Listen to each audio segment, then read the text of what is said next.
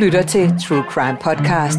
En podcast om virkelighedens kriminalsager, fortalt af dem, der har været helt tæt på efterforskning, sporsikring, opklaring, rettergang og domfældelse.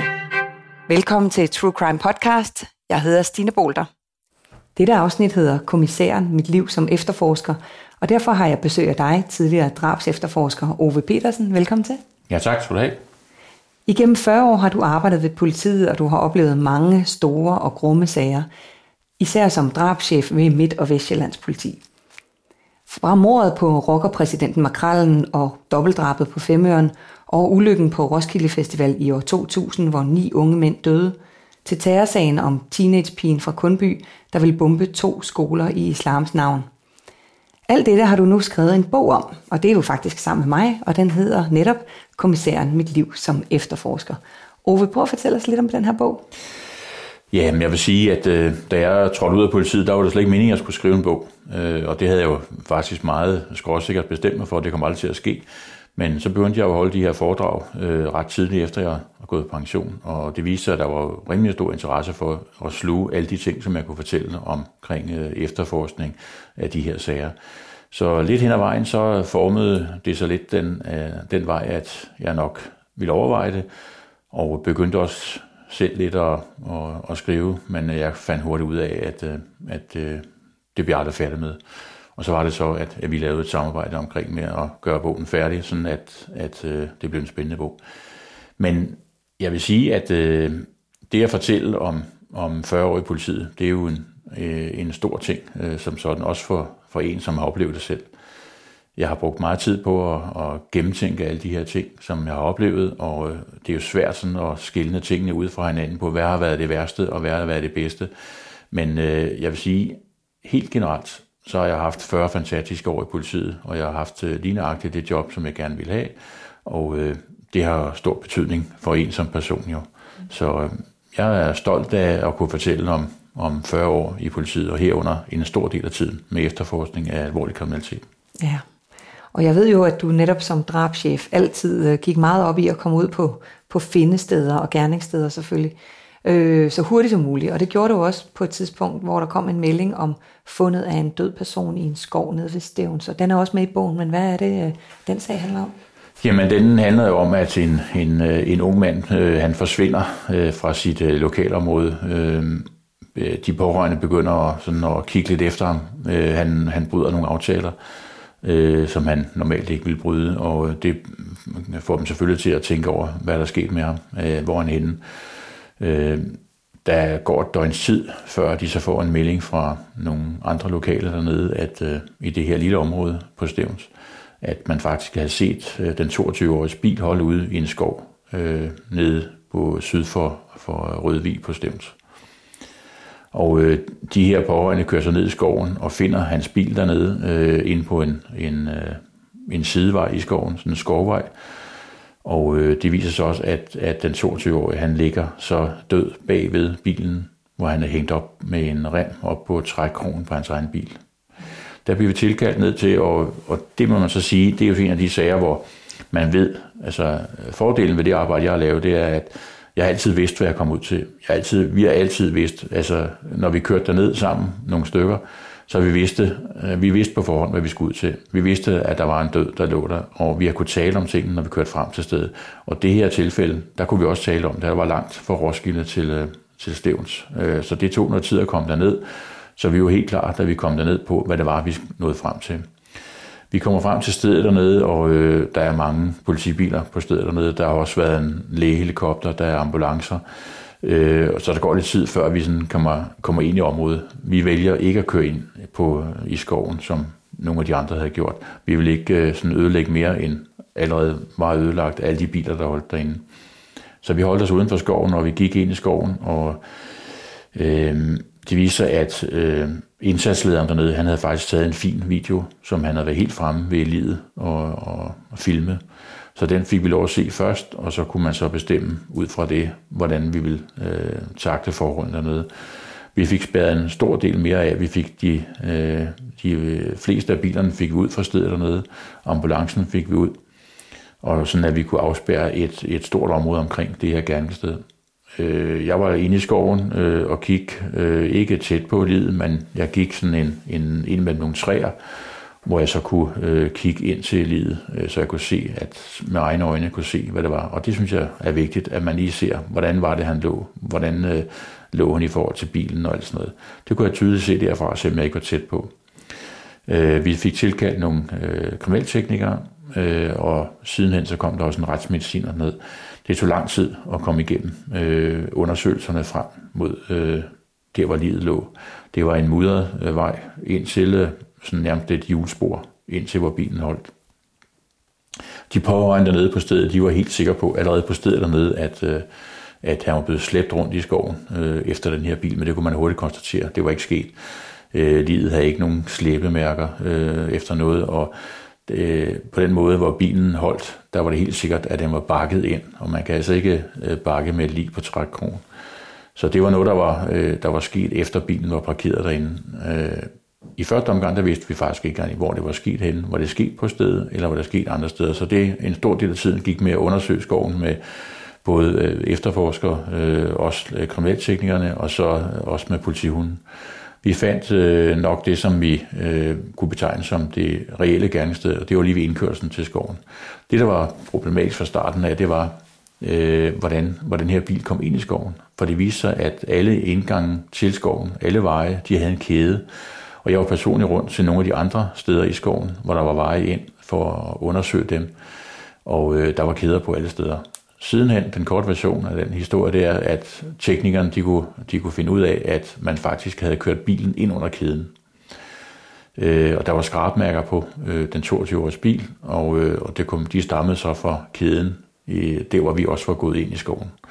Da ambulancen kom ned, havde man klippet kæden for at komme ind i skoven. Det var en lang dag i skoven, og det blev hurtigt mørkt dernede. Vi havde fået sat lys op, øh, ved Redskabsstyrelsen havde været, og og øh, sætte lys op, og øh, vi arbejdede på stedet dernede til langt ud på aftenen. Det var koldt, det var efteråret, det, det blæste meget, og det var helt ud mod vandet i, øh, på Stevens. Så det var en lang aften, men øh, det korte lange det var, at øh, man fik lavet de undersøgelser, og kriminalteknikerne de fik afgjort, eller de fik færdiggjort deres arbejde. Øh, retsmedicinerne kom ned, der blev lavet en findestedsundersøgelse. Og øh, udenbart øh, var der ikke så meget at fortælle fra den på stedet dernede, så der skulle ske en obduktion sidenhen. Men øh, livet blev kørt til retsmedicins til en obduktion, øh, som foregik øh, dagen efter.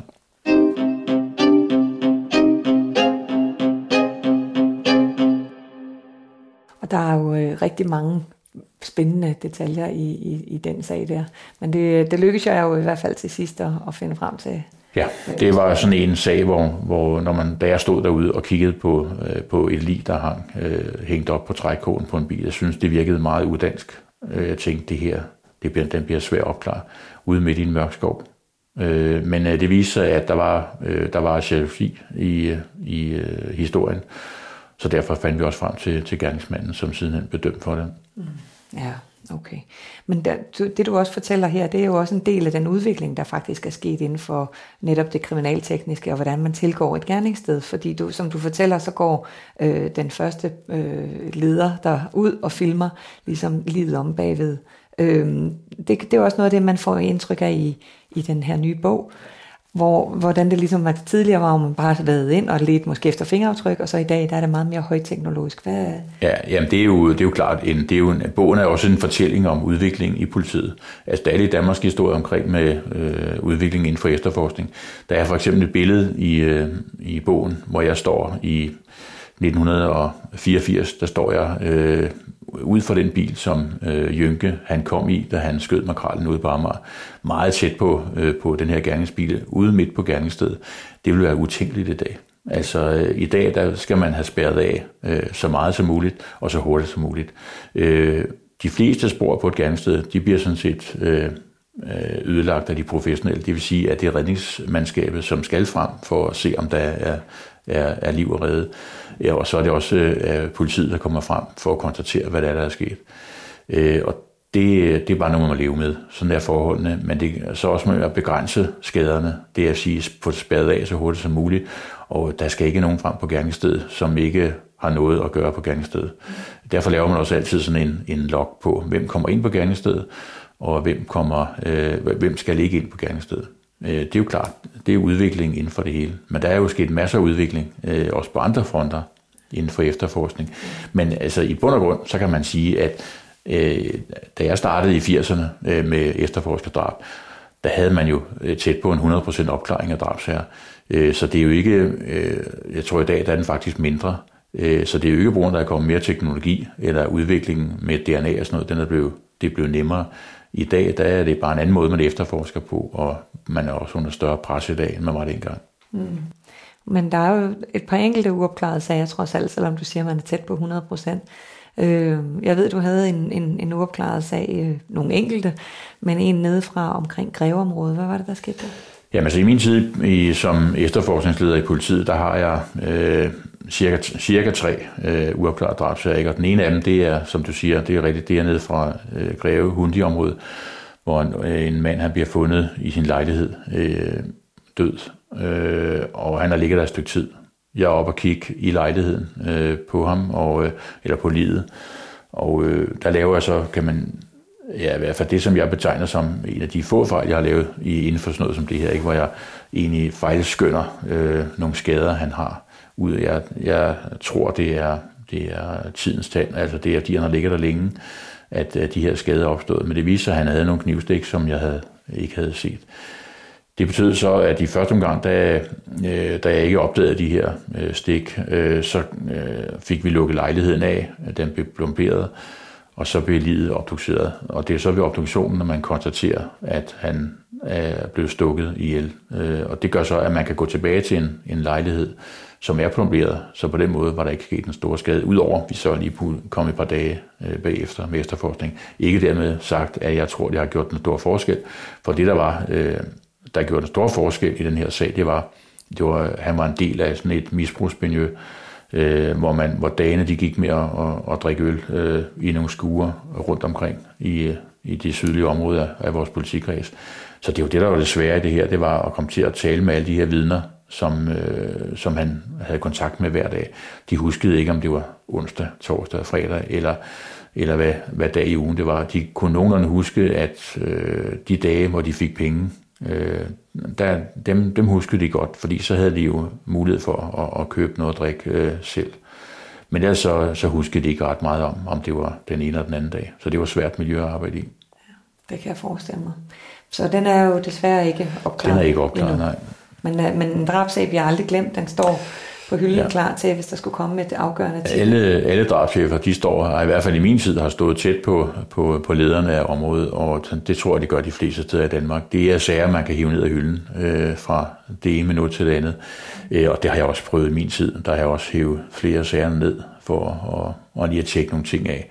Der kommer altid øh, små øh, øh, kommentarer til, hvad man kunne have gjort, eller udvikling i efterforskning. For eksempel, da jeg var med til at hive gamle øh, drabsager frem, fordi der nu var bedre DNA-muligheder, end der var dengang. Øh, men ellers er det sådan noget med, at jamen, altså, man prøver at, at, at tage dem frem en gang med dem, for lige at se, om noget kan, kan gøres bedre. Mm. Du har haft en rigtig spændende karriere, og det her var blot en lille bid af det. Hvis man vil vide mere, så kan man jo læse vores nye bog eller købe et af dine foredrag, som True Crime Agency formidler med dig rundt omkring i landet. Tak fordi du kom. Ja, velkommen. Det var alt her fra denne podcast, Kommissæren, mit liv som efterforsker. Du lyttede til True Crime Podcast, præsenteret af True Crime Agency. Jeg hedder Stine Bolter, og du kan læse meget mere om virkelighedens kriminalhistorie på truecrime.dk, hvor du også finder flere udgaver af True Crime Podcast. Música